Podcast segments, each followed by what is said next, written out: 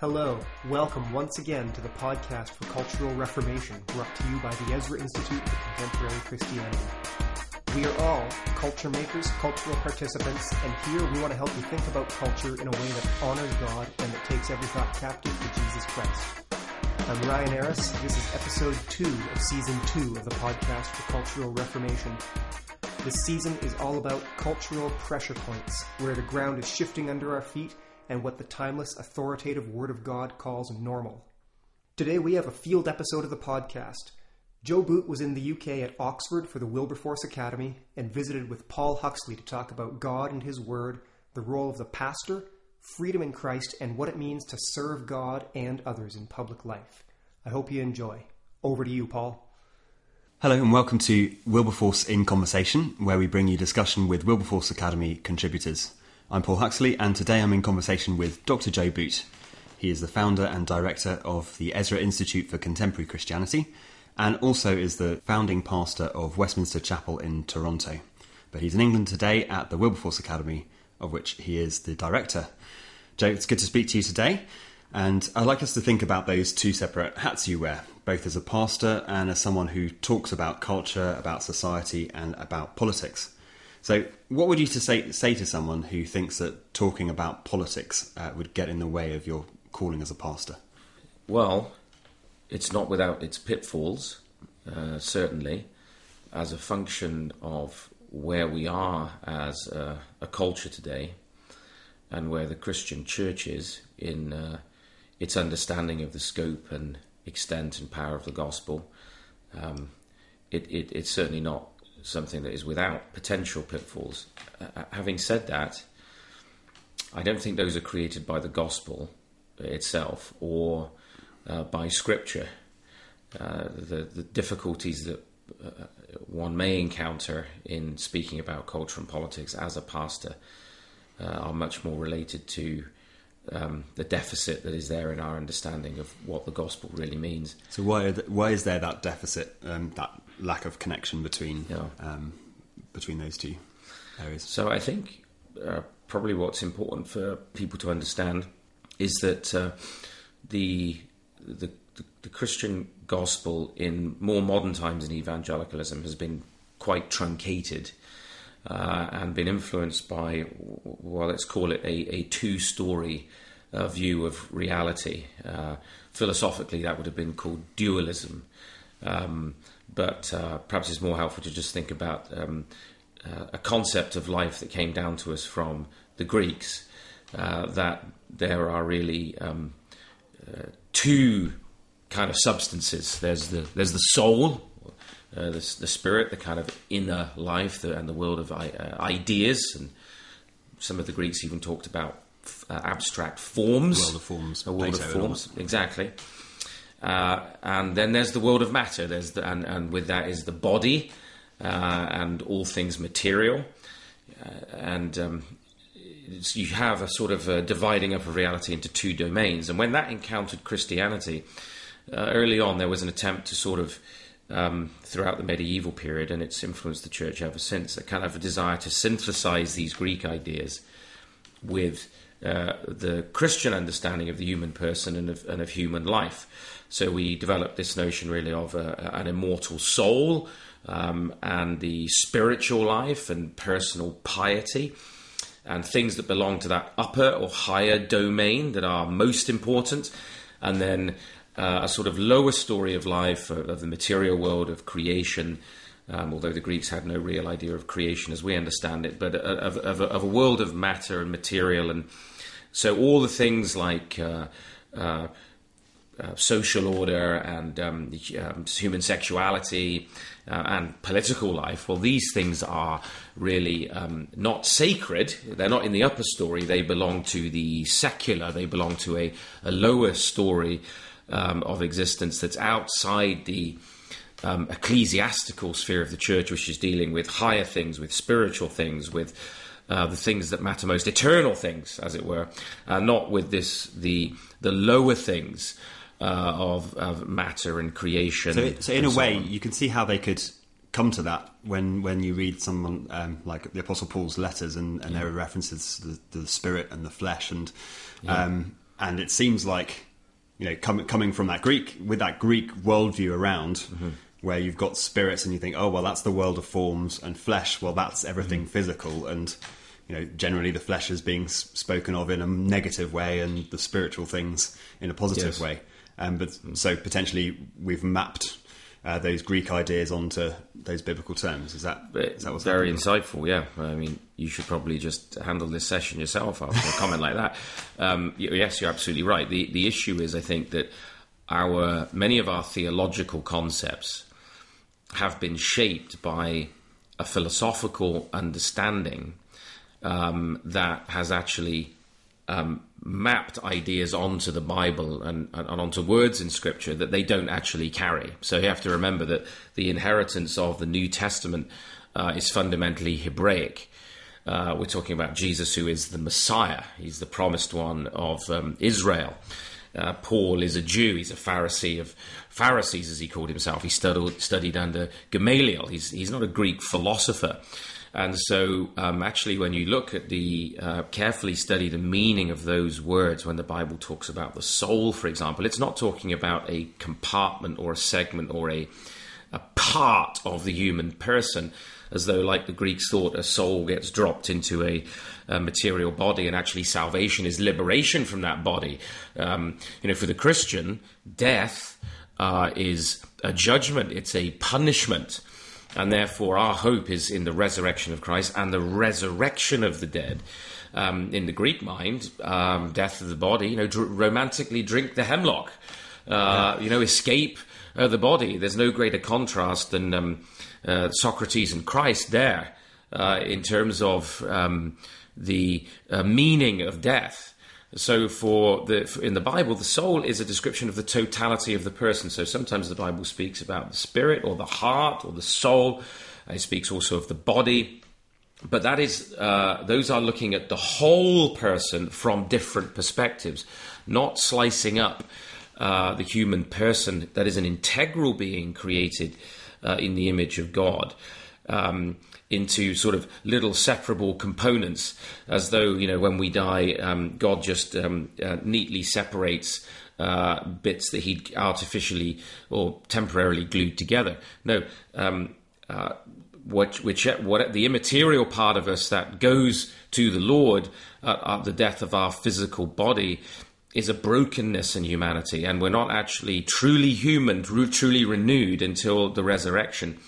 So that's definitely very important to this discussion that this underlying uh, dualism and, and an, an unbiblical anthropology has affected the way we think about what the gospel has to say about human life and the departments of life. And I guess then when you have your past, have a pastor then, you know, in this century, two thousand years later, um, in their study, they're looking at a, a biblical text and they're they're thinking, what what does this say to me and what does this say to our congregation? I'm going to preach it on Sunday. Um, then potentially there's, you know, if we're still acting and thinking in those kinds of categories, then um, what is the application of this text? Well, it may more often be something spiritual and internal. You know, believe in Christ more. You know, believe harder. Get this, get this thinking right in your head, all, all kind of aimed at the mind and the immaterial things, potentially, rather than what are the practical things that go on in our whole lives, our wider lives, our political lives included. Um, that those things don't necessarily so easily come to mind because we have this idea that the the mind, the intellect, and and these abstract things are um, they're, they're more important. Uh, primary is the word I'm looking for. Yes, yeah. Um, is that is that Pres- what happens? I, I think that's precisely uh, what's going on. Um, we we live in an individualistic culture as well, um, uh, and you know, personal freedom, personal autonomy, personal salvation. Um, everything um, is um, uh, personalized, and in Christian thought, typically, and in the mind of the pastor, most of the things that the Bible is saying to us, and they will often say the New Testament, even. Uh, that's another subject, a sort of dualism there that's come in to try and separate uh, the life and worldview of the Old Testament from the New, which is which is a false dichotomy. But the the the notion that actually what the Bible is saying to us is really about our personal life, our, our spiritual walk with the Lord, um, our, our, internal piety, uh, our uh, our eternal destiny, and so yes, there's a there's a sort of radical internalizing of these things, and actually we're guilty often of a kind of intellectualism too, which is that the focus becomes solely on uh, the idea of of mind and of knowledge. Um, and this is really just um, a, a, a, transformation in our thinking and the uh, application then of biblical truth and of gospel truth uh, becomes um, a very limited domain, almost to that area of ideas, you know, of, of, of the world of the spirit. But, you know, obviously Christianity and politics don't miss and mix, and God and Jesus don't mix. I mean, I was speaking to the students this morning just about the biblical teaching about freedom uh, in the Apostle Paul. It's for uh, freedom that Christ has set us free. Um, Jesus himself said, You shall know the truth, the truth shall set you free. And there in Galatians 4, Paul is talking to us about not being enslaved again to elemental forces, to uh, things that are not God's. And, um, and we see in Acts chapter 17 at the beginning there, when he's preaching about Christ and his his kingship. He's actually invoking a new principle of freedom, and that he was accused of defying the decrees of Caesar and preaching another king, uh, saying there is another king, Jesus. And the charge was in fact true. Uh, he was. Now, when we think about freedom as believers, we rightly make an immediate personal application that Jesus has freed me from the power of sin and death. So I'm freed from slavery to sin personally. Uh, but often then we don't take the, uh, the next step that's very clearly there uh, in Scripture, that also that means that a new kind of freedom enters my married life, my family life, also my communal life, my church life in how I relate uh, to members of the body of Christ. And moreover, what the claims of Christ as true sovereign and Lord over the totality of life mean then um, for um, uh, civic life and the political life. In other words, the totality of life as a whole. So you can see how there the risk of that compartmentalization of these sort of two stories of reality means this this principle of freedom stops either at my heart or at the church door at best. And once I step outside of that church, well, the, the Christian principle of freedom sort of dissipates because I'm now in the secular so called uh, world, which in the biblical worldview uh, does not exist. There is no area that is outside of the claims of Christ or the lordship of Christ or the application of his word. All of those relationships, therefore, that you were talking about in family, in church, in society, they're not free in the sense of unconstrained and you can do whatever you want in them. Um, they're still relationships of authority in mm-hmm. different ways in those kind of areas, aren't there? Mm-hmm. Uh, it's not that you everyone becomes autonomous when they become right Jesus's. Mm-hmm. um, and so there are actually principles and things that Christ would have to say about all of those areas as well. Mm-hmm. Freedom is relative. So freedom um, from what to be what. So freedom is not an end in itself. I mean, a man floating through space uh, is not free. A beached whale. Uh, right. Uh, yeah. Beached whale is another good illustration. Yeah. You have to be related to something in order to, if a man, a man must be related to a planetary body um, in order to move. So, um, yes, the freedom that the Bible is talking about is freedom in terms of relationship to God, uh, in, in terms of what uh, human beings are created to be, what a human being actually is. Um, uh, it means freedom to serve God. Uh, and that, of course, means service to others as well. And that, that principle has tremendous implications, not just inside the life of the church, what it means to serve God and serve others, but what, what does that mean in my vocation? What does that mean uh, if my vocation is in as, as, a judge or a lawyer or a politician uh, or a doctor uh, or a teacher? What what does the f- the freedom that I have in Christ to serve God as His royal priesthood mean there? Yeah, or as a political philosopher, let's say, mm-hmm. not that many of us are these things, um, but your freedom is not to to start your own you know have your own ideas completely about what what polit- politics should be like, um, but they're actually constrained by what what does the Bible say about this? Precisely, there is a uh, again that's the, the the, the relative nature of freedom. Freedom is either going to be relative to man and his idea of himself, or it will be relative to God and His word revelation. So the freedom of a Christian political philosopher is to think through carefully, uh, in light of Scripture and in light of God's work in creation and in history, uh, what it means uh, to to think about political life in terms of a biblical world and life view. It does not mean an absolute freedom and autonomy to develop um, a political philosophy grounded in any idea of man or any idea of the state that we might choose.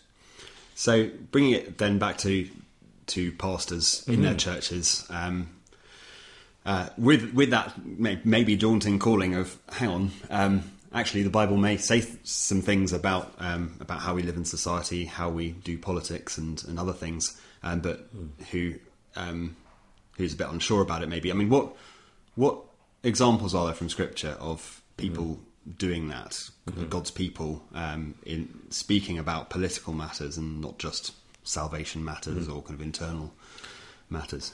Well, there's there's there's multiple examples, and I think the and I, I will refer to a few, but um, I think what's important to remember is that the the, the prophets, um, the apostles, uh, the patriarchs, they did not uh, think of the word of God as something to be, uh, I'll use a big word now, ecclesiasticized. So they, they were not guilty of a kind of churchism or synagoguism. Um, and, and I think this is the challenge facing um, many pastors today, is that what we've done, we, we, when we think about the Word of God, we've, we've radically limited the jurisdiction of God's Word. And this is a terrible thing, actually, that's uh, afflicted the church. We've effectively said that the Word of God is a church book. It's, uh, it's a book um, uh, it's a it's a word more than a book. It's a word because, of course, there is God's word in creation itself, which is an instantiation of God's word. There's the incarnate word in Christ, and there's the inscripturated word, and those are a unity. Yeah. So we cannot really truly understand one without the other. Yeah. Uh, they, they, must be. You can't understood. understand what it is for God to be the rock. No, if you don't know what a rock is. If you don't, exactly. A very, very good example. You, know, you can't you can't know what it means to be the Lord is my shepherd if you don't know what a shepherd is. So there is a, in order to to see God's word in His creation aright, we need the lens of Scripture. But we, in order to understand Scripture, we need the creation all around us that is that is. Uh, the upheld and sustained by the word of God. So we we have a very limited understanding uh, of the word, and we take the inscripturated word of God and we've basically uh, said, this is a church book, so we've ecclesiasticized it. And by ecclesiasticizing the Bible, um, the irony is that we actually radically politicize the church. Because when we say that we do not apply this word to the world and the totality of life, and therefore fail to notice and take, along with all of the other aspects of what God's word is saying to us, when we fail to recognize the social and political and cultural implications of what it's saying and refuse to teach about that and speak about that, then people then in the life of the congregation don't have no political views or no cultural views. They simply have that they bring into the life of the church all the views that are out there that they've been taught in university or in school or on the television or whatever else. So they adopt all the secular, humanistic, pagan uh, perspectives um, on cultural and political life. And because we ecclesiasticize the word and we say we mustn't apply it to those areas, their views on those things are never brought under the light of Scripture. The, the, the, the, the light of Scripture is never brought to bear on those humanistic, pagan, idolatrous ideas that we have in our, the life of our culture that we that we bring into the life of the church. And of course, pastors become nervous about addressing those things because we feel, well, I don't want to offend. We'll come to that in a moment, and so on. And we then worry about the implications of of calling out those idols, exposing the works of darkness, exposing idolatry in uh, familial life, cultural life, and so on. But then when you look in Scripture, you don't see uh, God's servants um, restricting the word of God in that way. So Moses, when he's called to what is uh, a religious task and obviously a very political task to see the people of Israel, a whole nation, enslaved uh, within Egypt, and God calls him to uh, tell Pharaoh that God commands, the living God commands that he release his people to serve him. Moses doesn't say, Well, Lord, you know, uh, I'm not a politician, um, you know, you know, biblical faith and politics don't mix. You know, we really just need to keep this for the Hebrews. You know, the covenant is only for them, etc., etc., etc. No, he confronts Pharaoh and even takes a mouthpiece, Aaron, because Pharaoh would have spoken through a mouthpiece, because Pharaoh was well aware when Moses was stood in front of him that this was a challenge between two gods. That this was a challenge uh, that he was facing as the living God of Egypt. And here was a man who was saying, uh, actually that, that the God of all creation commands you, let my people go. Uh, Nathan the prophet, when God sends him to, to King David, doesn't say, well, you know, Lord, he is a politician and I, uh, we do need to be careful about mixing any, you know, if he wants to take another wife, that's really his business. No, Nathan confronts David over his um, adultery. And then people might say, ah, well, you know, Joe, now these are very good examples, but they're in, this is national Israel. Uh, these are salvation history. This these is, are, uh, this is exactly. the line of David and line of Uh, yeah. exactly, and so on. But that cannot be said about Jonah's mission to the heart of the Assyrian Empire, where he is commanded to call the people of Nineveh to repentance um, in terms of the word of God.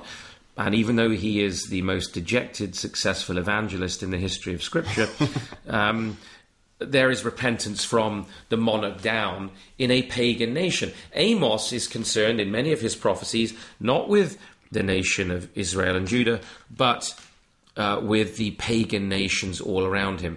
And one of the greatest example, of course, is um, one of the greatest examples is Daniel and his friends in Babylon and the conversion of Nebuchadnezzar.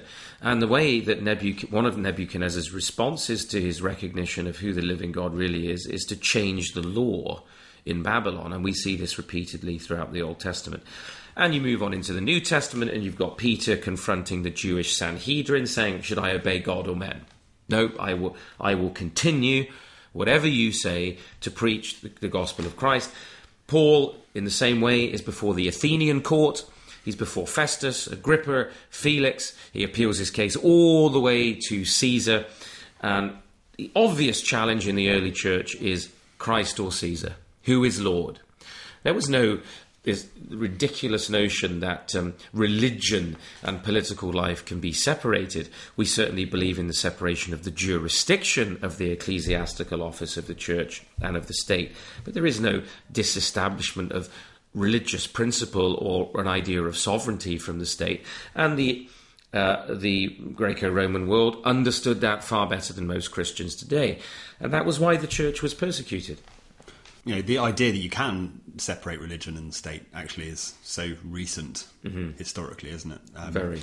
Um, and Christians don't always realise that and, and think, well, think that secularism is Neutral. is normal and neutral. Um, okay, so um, so you you mentioned um, the kind of sticking points that some people have about talking about politics um, in in the church. Um, so three possible things that um, people might be worried about.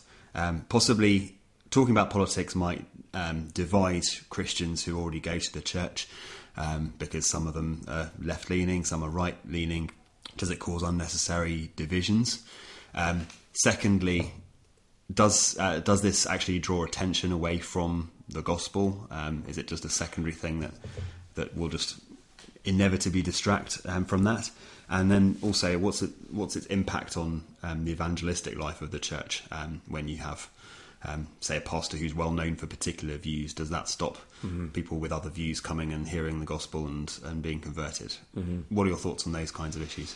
Well, maybe you can uh, remind me of each of those as we go along. But if I uh, I take the first one um, first, which was uh, what was it? Uh, dividing Christians. Yes, um, does it divide Christians? Um, I think a faithful pastor knows in the life of the church that um, all biblical truth, wherever it's applied, whether it's to the individual, to uh, the family, to marriage, um, divides. Uh, I mean, Jesus himself said, I have not come to bring peace but a sword, and that this message is going to divide mother and father, um, you know, uh, even parents and children from one another. Which is to say, the, the, the, the gospel of the kingdom that we proclaim uh, is divisive. Any pastor who's ever been involved in any kind of church discipline knows that faithfully representing the Word of God into people's lives uh, will bring division. And sometimes the result will be rebellion, uh, sometimes the result will be repentance um, and faith and um, recommitment. Moreover, we don't, as believers, uh, when we get converted, suddenly by some kind of osmosis, uh, know how to think scripturally about all these different areas of life. You, when you become a believer, um, I mean, Paul has to say to Timothy, Timothy, think over what I say, so that God will give you understanding in all things. So even Timothy, there, who's being discipled by the Apostle Paul, is in a growth process. He's learning, he's growing, and every pastor in their own ministry knows that even as leaders, as pastors, as shepherds, we are growing in our understanding, we're growing in our ability to lead, we're growing in our ability to faithfully shepherd. So, um, because the Word of God um, is appropriate for um, correction, rebuke, reproof, for, for training in righteousness. It's, it's, it's, it's good for all of these things. Um, much of what you're doing as a shepherd is corrective. And uh, only pastors whose concern is to simply tickle people's ears and tell people what they want to hear will ever be able to avoid a division um, in the life of uh, of their church. If you speak about, I mean, what pastor doesn't know that if you address the issue of music and worship in the life of the church, or uh, um, the nature and character of um, uh, of communion. Um, in the life of the church and what that Baptism, means, baptism, church discipline, yeah, like you, you, exactly. You can multiply these issues uh, ad nauseum, um, and so what's required of the pastor and the way I've tried to to to to live as a pastor is faithfulness. That that's my commitment.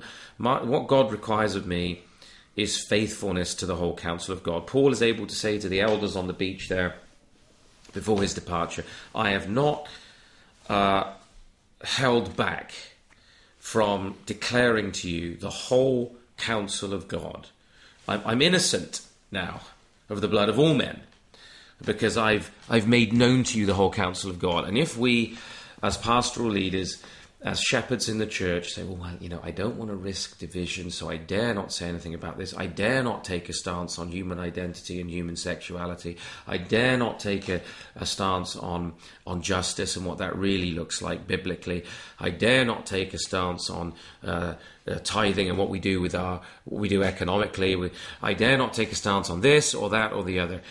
Then then we don't have, we simply do not have a faithful ministry, and um, we will not be able to see the church built and grow in any meaningful way. I don't mean simply adding numbers. You can put on a pop show with dry ice and add numbers for a season, but you will not build the church. The building of the church uh, requires um, faithfulness, and um, as soon as we do that in any given area, it will uh, involve some kind of division. Uh, including the area of culture, including the area of politics. Mm, um, going on to one of those other points, you know, what what is your experience in terms of the effect on evangelism um, mm-hmm. of, for for you and the local church? Being someone who does speak about these kinds of things often, mm-hmm. do you find that people, um, you know, do you get do you get stick at your church at your church for that? Do you get people you know, do you get stick from the community around you? People saying, "Oh, don't go to that church because Joe mm. Joe Boot, he's this terrible person who believes mm. X, Y, or Z. Mm. Um, do you? How does it affect evangelism at all? Because I could also see it having, yeah. having the opposite effect potentially, mm. because it might be, oh, here's someone who, mm. here's a church leader who's actually saying something that has a practical effect on our lives, yes. and um, yeah. I don't think it necessarily has to be negative. Well, I think? think? there's a couple of things there. I mean, in in uh, in Ontario, in Canada, um, in Toronto, where I am. Uh, we have a, a sort of um, almost a celebrity figure now who's emerged out of Toronto University, uh, a man called Jordan Peterson, who is not a Christian, um, but who has been uh, in certain things, in certain areas, speaking common sense about human life, uh, human identity, responsibility, accountability, maturity. And thousands of millennials are flocking to hear him speak. Um, now, of course, some of what he's saying is not informed by a Christian world and life view, but to the extent that he, as somebody who's been shaped by essentially Christian ideas, is becoming a kind of surrogate shepherd, surrogate father to a fatherless generation. Um, and uh, simply because he says, you know, I, I'm, I'm not going to go along with that culturally. That doesn't seem right to me. Now, uh, whatever we may think of him, it's important to recognize that the scripture has much to say about the ordinary life of the person. For example, Paul the Apostle says to men, uh, if a man is not willing to work, he shouldn't eat. If a man does not take care of his own, is it especially the members of his own household, he has denied the faith and is worse than an infidel. Now, when was the last time you heard a pastor preaching on the subject of a man's responsibility in his house to provide for his own, and if he's not willing to work, he's worse than an unbeliever? We shy away from things like that. Jordan Peterson is talking about things like that in his own way. And he's got thousands of people paying he, hundred dollars to for a ticket at one of his events. He's charging. I, goodness me, some of his events. I think he's charging sixty thousand dollars speaking fee now, and that's how much people, people, want to hear him. So we actually do great disservice to the power of the gospel and its significance when we do not. You see, the Bible transcends these humanistic conceptions of left and right politically. The Bible is not a book that's on the left or the right because God is not defined by the seating positions of the French Revolution. The Bible, Scripture, the Word of God speaks to the whole life of man, to the religious root of who we are as people. It, it speaks to the, the the heart in the Bible is not our emotions. It's the seat. It's the it's the it's the root unity of the human person, so that when our hearts are transformed by the power of the Word of God, it changes everything. Not just a component, but everything. Not just the mind. But Not just the mind, the right? But the totality of the person as it is expressed in uh, every aspect of our lives. And so that means the Bible transcends the Word of God as it speaks to the heart of man, transcends all of these humanistically devised limitations. And it will say things that, on the one hand, in terms of uh, sacrificial giving in our lives and concern for our neighbour and the stranger and the alien sound kind of as though they're on the left, uh, when in fact they don't bear any resemblance to the radicalism of of um, uh, the French Revolution's idea of liberty, fraternity, and equality. And then it says other things about res- responsibility, accountability, and justice that sound like they're on the right but actually don't bear resemblance to these very um, narrow, limited um, definitions of man that modern um, uh, uh, liberal uh, or libertarian, traditional or... libertarian or, or, conservative ideas uh, that are merely traditional or customary and rooted in, you know, just simply principles of rights and uh, inherited rights and contractual rights and so on. Um, it, it, rises above all of that. So as long as people can see that what you are saying is arising from the Word of God, actually, no, I find the opposite is the case. That people want to hear what you are saying. If it's faithful to Christ, it's faithful to the Word. No, as, as pastors, we're not playing partisan politics. We're not saying. Uh, oh, you need to follow this ideological view or follow this, because the Word of God is not ideology. It's the Word of God. And so we must bring all of our ideas in submission to the Word of God. So I think that when we as a church proclaim the whole counsel of God, we enhance, not detract from, the power of the gospel because people can see integrity in that. They can see consistency in that, and they don't see us trying to glue on some foreign idea onto the Bible for some particular limited uh, opinion poll based um, uh, pseudo political purpose. So, if this is a totally new area for a pastor who has gone to maybe a, gone to a Bible college where this stuff isn't talked about, and and they they have maybe bought into that dualism a little bit, and their job is to create pious Christians who pray lots, who read their Bible lots, but maybe don't have much impact beyond that in, in into polit- politics and so on. Um, what kind of um, what well, t- tell me what what would be the number one thing you want them to, to get a get a hold of in their minds and really um, what's what's the what's the first thing that they should be really trying to think about and and understand? I mean, say say, say they they've realised actually yeah we do need to speak about these things. What's the first thing that they need to know? I think the first thing we need to think about um, is that we're not moralizing. What we are talking about when it comes to the Word of God, which is the truth, it doesn't simply describe certain truths. Christ is the truth. We're talking about the foundation of all truth, is that the Word of God describes, because the, the in fact, in the beginning was the Word, the Word was with God, the Word was God, all things were made through him. Without him, nothing was made that was made. In him was life, and that life was the light of men. Paul says in Romans 11 that for from him and through him and to him are all things. So Christ upholds all things by the word of his power. So we need to, I think the first thing I would say is we need to recover what we mean, what God means, what Scripture means by the word of God uh, as a power, as um, a uh, as reality, as uh, both descriptive and constitutive of reality in its totality. We're not gluing some kind of moral code onto this sort of uh, um, uh, lower realm, this this lower world of, of, of matter and culture and politics. No, the Word of God in Christ are hid all the treasures of wisdom and knowledge. There's no limitation on that. God is in Christ, reconciling the world to Himself. So we need to recover a vision of the gospel, good news. I mean, that was part of what we were talking about earlier. Uh, and the good news is that Jesus Christ is Lord and sovereign and King, and that He is reconciling everything back to the Father. And we have the privilege as pastors, as shepherds, as ministers of reconciliation, to participate in this glorious process of this good, though fallen creation being restored back to God.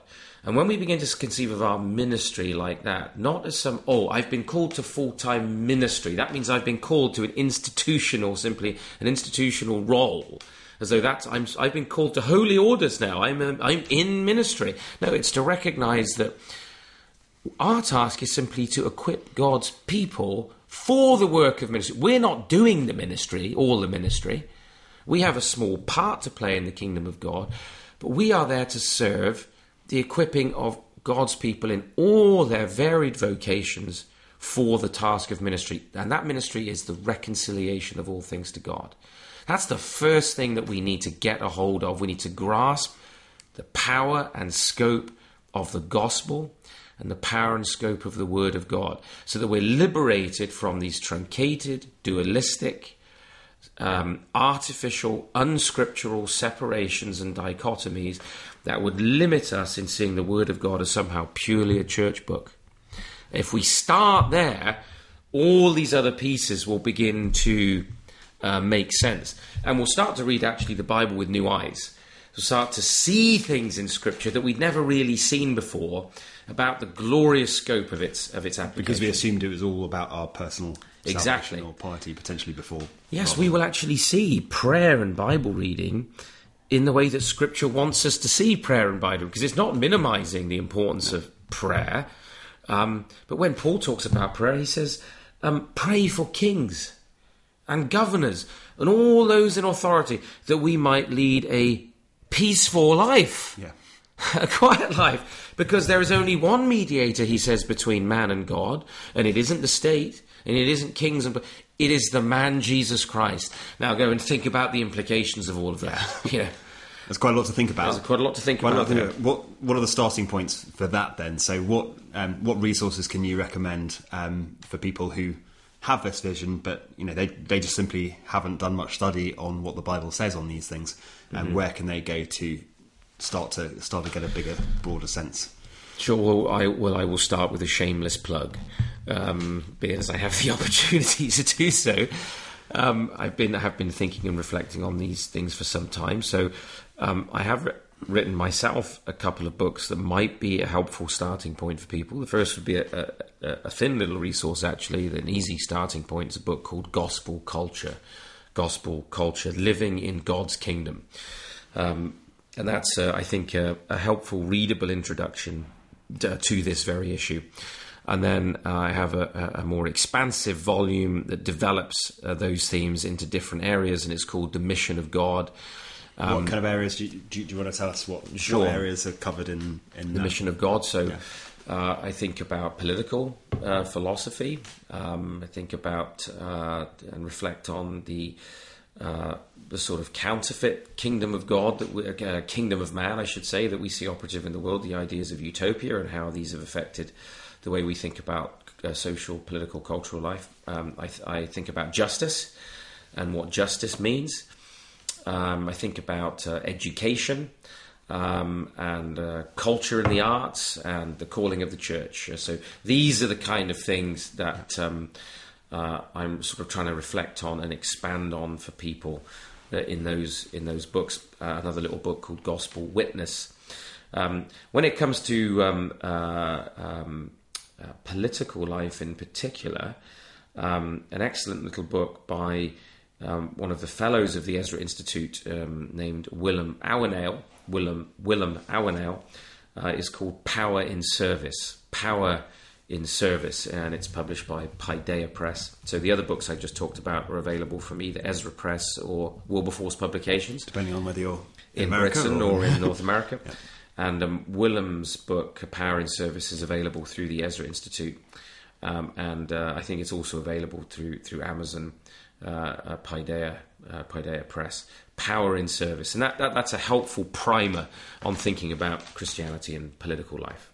That's great. Um, I'll just add, add to that your own institutes, uh, Ezra Institute for Contemporary Christianity, publish um, uh, what do you call it? A journal. A, journal. A journal uh, called Jubilee, which has lots of really useful articles. Um, is it? How often is it? Is it? So it, it's a triannual journal, so it, it's out three times a year, and uh, we basically tackle in each issue a different area of um, of life, of culture, of um, of politics. Uh, uh, of the arts, whatever it may be, and we bring uh, we're trying to bring a scriptural world and life view to bear in our reflections on what does it mean to think Christianly, to think scripturally about this particular area of life, and so it does make a useful resource to pastors, uh, Christian students, and actually just thinking Christians in any vocation, thinking uh, reflecting on what it means to uh, live and apply um, the biblical uh, world and life view. And the beauty is, it's actually at the point of delivery, I should say, it's free. Not free so it's not free for us to make, uh, but it is uh, free f- to pe- for people to receive. And you can So find about that online. online at At EzraInstitute.ca, and you can sign up for it for free online. That's great. Um, and that's where we would find articles by you as well, in general, as well as the Christian Concern website. Yeah, Christian. Concern website and uh, various articles, interviews, lectures, podca- podcasts, all kinds of resources on the Ezra Institute website as well. Yes. Great. Thanks very much, Joe, for talking to me today. Um, listeners, please let me know if you have any thoughts or questions about what we've been talking about. Uh, I'd love to hear your feedback. You can email me at uh, info at christianconcern.com. Please also make sure you like us on Facebook at facebook.com forward slash CCFON. Um, and please sign up to receive our news emails at christianconcern.com slash sign up. Uh, those emails will also let you know when there are more discussions like this available. Thanks very much for listening. God bless. We hope you've enjoyed this episode of the podcast for Cultural Reformation. Please take a moment to like, subscribe, share, rate the podcast on your favorite listening platform. For more Ezra Institute resources, please visit www.ezrainstitute.ca.